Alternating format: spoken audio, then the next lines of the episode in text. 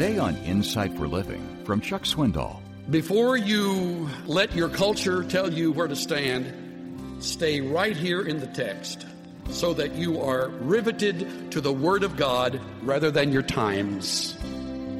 You will be forever relevant, but I tell you ahead of time, you will be terribly out of step and misunderstood. That's why Jesus said to his followers, The world will hate you. The world will hate you.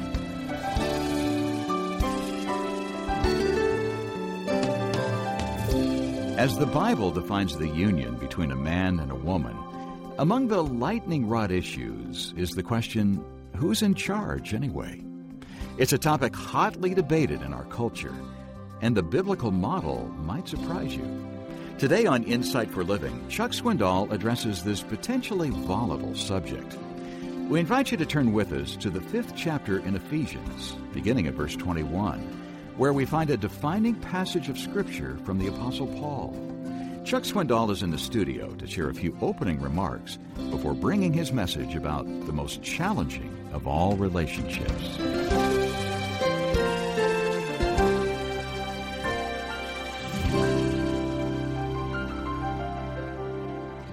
We're in the midst of a wonderful section of Scripture that I've titled The Most Challenging of All Relationships. Now, obviously, I have in mind the husband wife relationship. There are many challenging relationships in life, but I've discovered none more so than this one. In our current cultural climate, in which egalitarianism is valued above all else, the passage we're going to cover today from the fifth chapter of Ephesians, verses 21 through 24, represents unfamiliar and often unexplored territory. To tell you the truth, I feel like I'm walking through a minefield of explosives, representing everyone's fears regarding what I might say today. So, very cautiously and thoughtfully, I plan to approach these concepts regarding authority, submission, and daily self sacrifice. So, in preparation for that, I'd like you to open your Bibles to Ephesians chapter 5. I'll read verses 21 through 24 from the New American Standard Version, and then after that, I want to read the same verses to you from the message.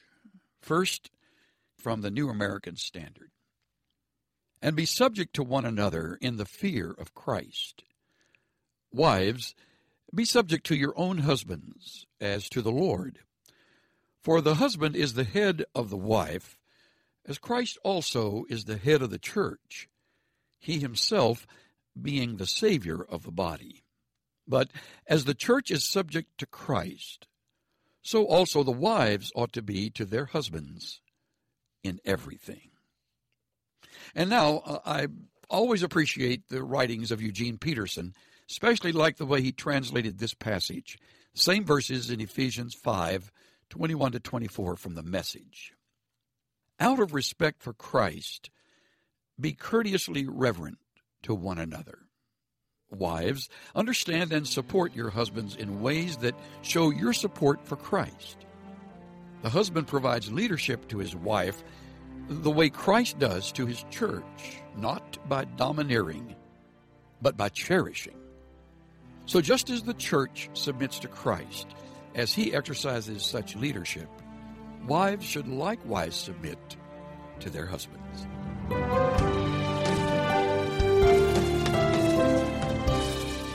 You're listening to Insight for Living. To access resource materials for today's presentation, go online to insight.org. And now the message from Chuck Swindoll about the most challenging of all relationships. Why don't we all stand up and we'll bow for a prayer? I'm going to give you about 10 seconds to pray for me. This is not an easy passage to deal with fairly and in a balanced way, and I'd appreciate your prayers. Let's bow. Father, we thank you for the, uh, the truth that sets us free. Thank you for relief from uh, the things that bind us, and for joy that is unspeakable and full of glory. Thank you for the family. It's so much fun. Thank you for the joy of grandparenting. Thank you for the challenge and pleasure of being a mom or a dad. What a great idea you came up with, Lord. And uh, of all things, you let us have children and you, you gave us homes, uh, not perfect places, but places to grow and learn. So that of all things, we find ourselves at this age and stage in life sitting in a big gymnasium with a Bible on our lap, loving it. And for some, wondering where they've missed it through much of their lives. Uh, Lord, this is your word, and I bow before it, and I give myself to it just as, as, uh, as if you were saying this to me directly, and I promise to take it personally. Thank you for your grace, mercy, and peace. Uh, we, we give uh, from our from the bottom of our hearts, Lord, we give our praise to you as we give to no other. Uh, and, and we say our prayers to you as we would pray to no other.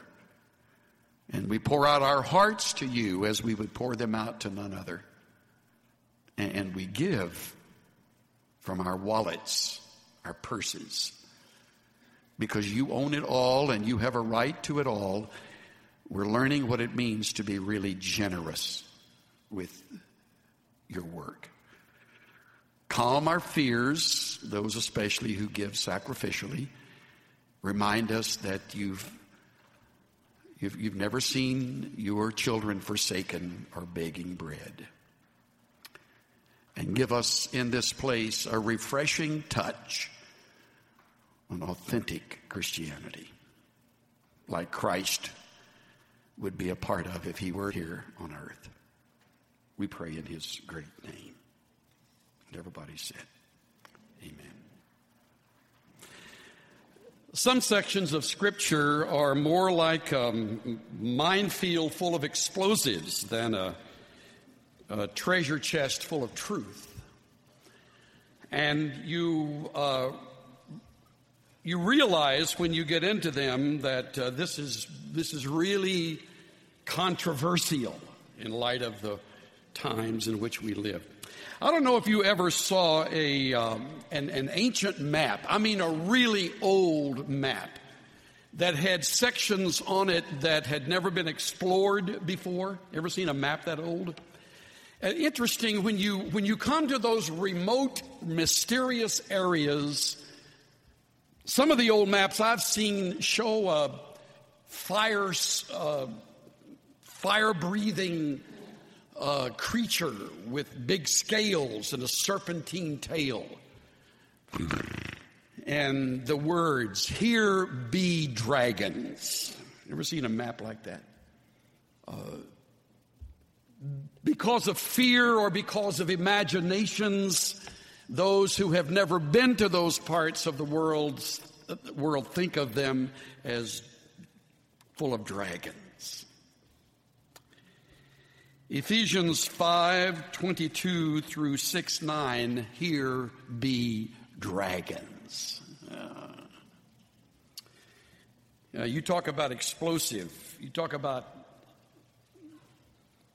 non political correctness. this is it. We have arrived. Let me explain where I'm going here. You can divide the book of Ephesians very neatly by cutting it in half. The first three chapters, doctrine.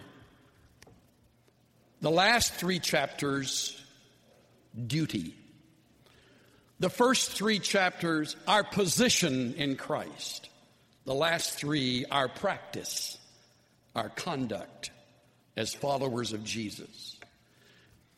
The first three, God sovereignly at work, calling us to Himself and placing us into the body, the church. The last three chapters, our walk with Him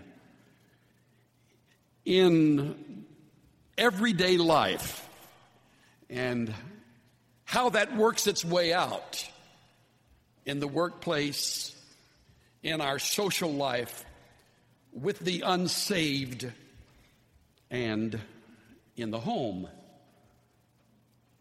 and with the family. Now, it's, it's that section we're looking at that has to do with the home and family that is of great interest to us right now, having come to the, to the center section of chapter 5. And beginning at verse 22 down through verse 9 of chapter 6, there are three major categories, three of them. We're not going to hurry through this.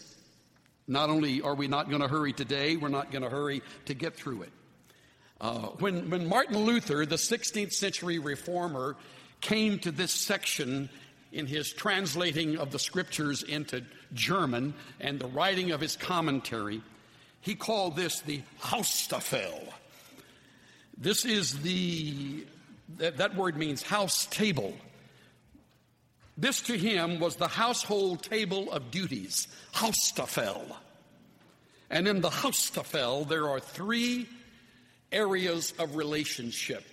Get these clearly husband wife, parent child, master slave. Husband wife, verses 22 through 33, parent child, 1 through 4 of chapter 6, master slave 5 through 9. Uh, this is a most unfortunate chapter break. You understand the chapter breaks are not inspired. The verses are inspired, but not the chapter breaks, nor numbering, nor the verse numbering. You understand that? When the original New Testament was compiled from the various writers, the, the, the manuscripts were, were full of a continuation of Greek characters called uncials. And the uncials ran from one fold of the, of, the, of the scroll to another, to another, to another, without any chapter break. So we're grateful that the editors, in the passing of time, gave us such. But at times they missed it. And at the risk of seeming uh, critical of them, I, I am far more grateful for them. But here's a place where they missed it. Really, the last chapter of Ephesians should begin at verse 10 of chapter 6. Finally. Finally. This is a preacher's favorite word. Doesn't mean a lot, but uh, it, it means we may be getting somewhere near the end, but we're not there yet. And I think he comes to the last emphasis, which is on the whole world of the demonic forces and the, and the armor of the Christian, etc., which is chapter 6, to the very end, and that's the last chapter. But there is a context that is so terribly important that to miss it is to misrepresent everything he says in the Haustafel. So I don't want to do that. I want you to put your thinking caps on. I want you to take your pen out, and I want you to be ready to make notes in your Bible or on the folder that you've been given so that you won't forget um, these relationships. Let me show you a little tip on how you can see what's being written. Take your pen and circle a number of words. Verse 22, wives. Chapter 5, 22, wives. 25, 525, husbands. Mark that. Circle children in chapter 6, verse 1. Children. Chapter 6, verse 4, fathers. Circle that. Slaves, verse 5. Masters, verse 9. These are all literary hints that help you work your way through the chapter or through the verses, and they're like little subheadings. Paul is a master at this. Speaking to wives, wives. Writing to husbands, husbands. Now addressing children, children. And when he gets to slaves and masters, just think of employees and employers. That'll fit, won't it? Some of you would say that's exactly the way it is. But employee and employers, we'll, we'll leave it in that category. In those days, slaves were in the home. So this is all part of the Haustafel. That's why Luther put it all in the same category. But uh, These are the most challenging of all relationships on earth husband wife, parent child, employer employee. Challenging. Full of, uh, full of the possibility of conflict and full of emotions. Uh, some of you listening to me right now are not talking to your mate because you've got an unresolved conflict. Your intimate life has gone down the tubes. You don't relate well to each other. You don't even like the look or the touch of one another because the conflicts are there and your relationship has gone south. A few of you hate your jobs. You don't have a good boss, or you're a boss and you don't enjoy the people working for you. You've got conflicts there. Uh, some of you are children still living under the roof of your parents, and you don't have a great relationship. So these are these are charged with uh, with difficulty. Let me give you a couple or three statements. Can I do that as I have thought about these verses? The entire section sits in an important context. The entire section, 22, chapter 5, verse 22 through 6, verse 9, sits in a, in a very important context. You know what the context is? It's the filling of the Spirit. Do you notice 18, 19, and 20 in chapter uh, uh, 5, and including verse 21, is all one sentence? There's no period till the end of verse 21. It starts at verse 18, it runs on, on, on, on to the very end on the subject of submission. It begins with be filled with the Spirit. It's a command. It describes what happens when you are filled.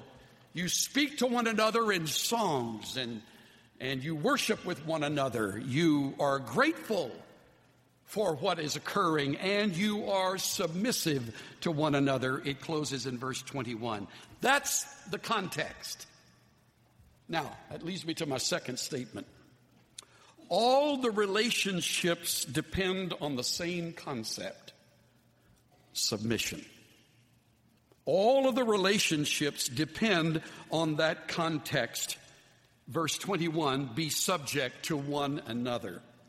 Wives, submission to their husbands and to his God given role as their leader, their head.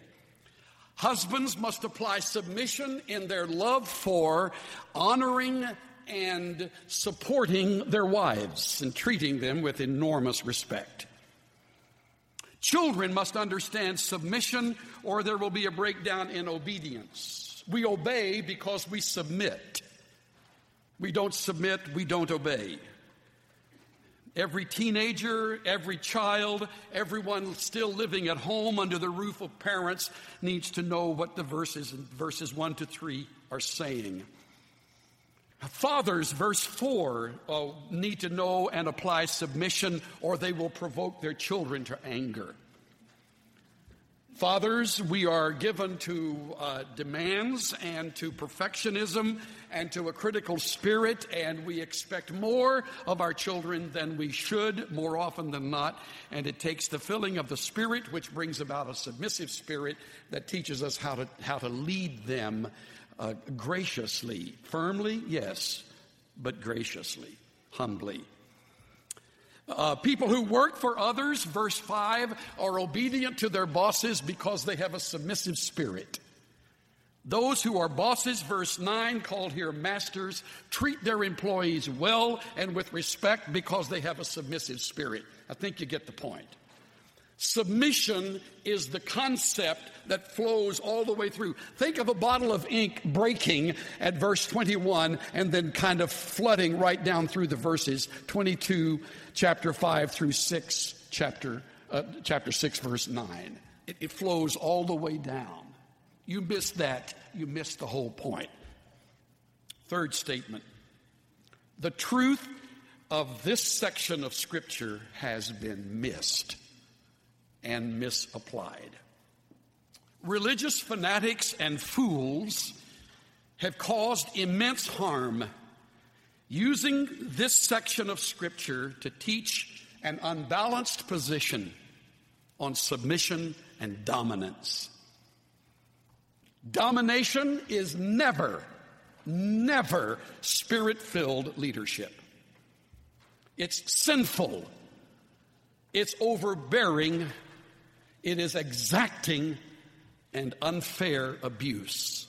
That's not what the scripture teaches. Whoever teaches that twists the passage to make it say that. Furthermore, culture has discounted God's clear teaching and principles. There are ultra and angry feminists on the one side who have won the day.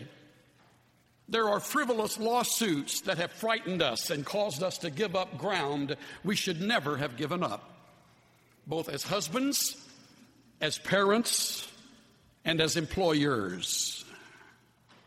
Gender blending has added to the blurring of roles and responsibilities in the workplace, in government, in the military, and especially in the home.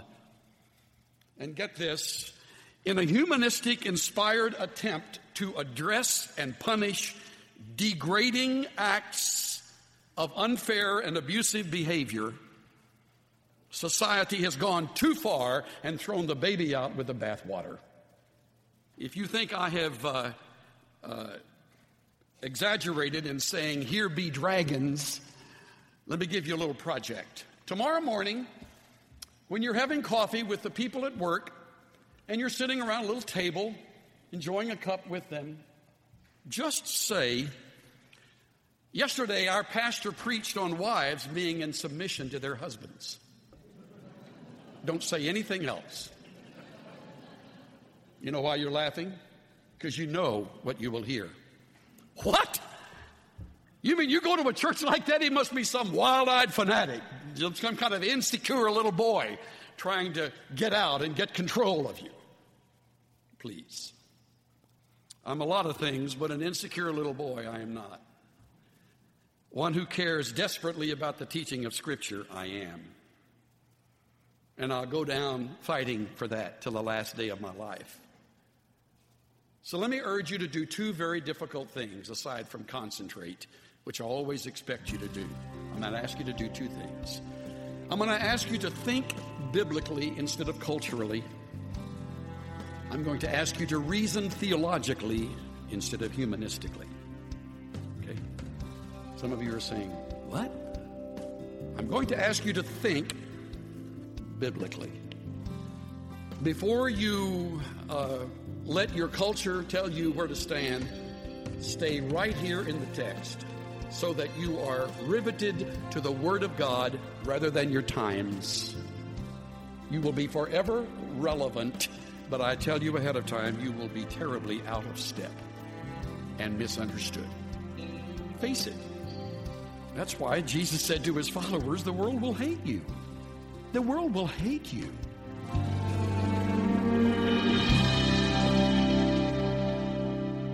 A relevant subject for husbands and wives on today's edition of Insight for Living.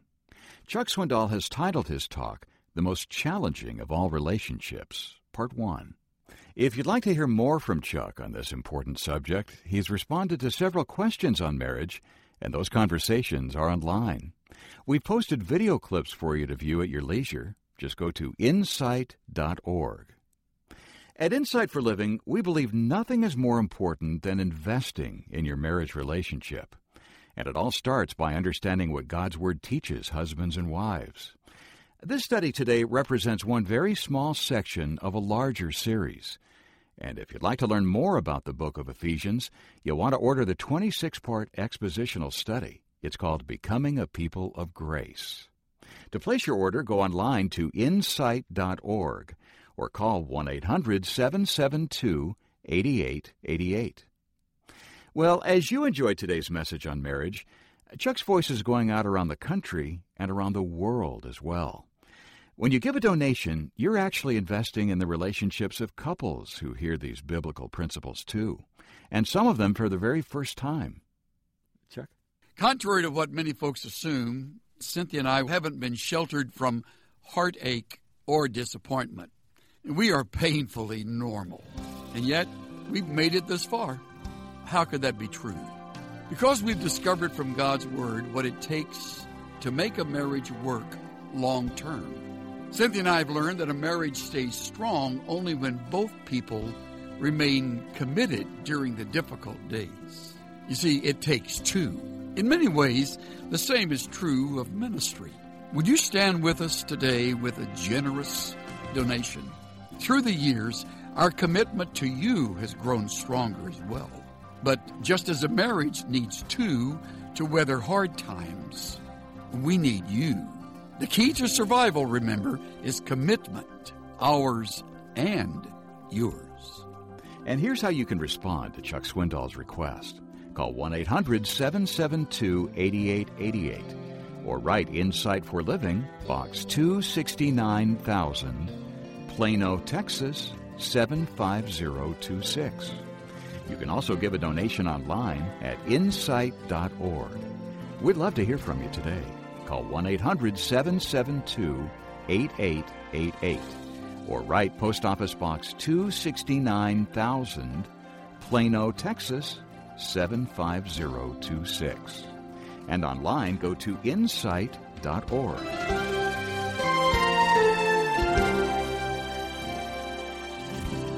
I'm Dave Spiker. Join us again when Chuck Swindoll continues to describe the most challenging of all relationships on Insight for Living.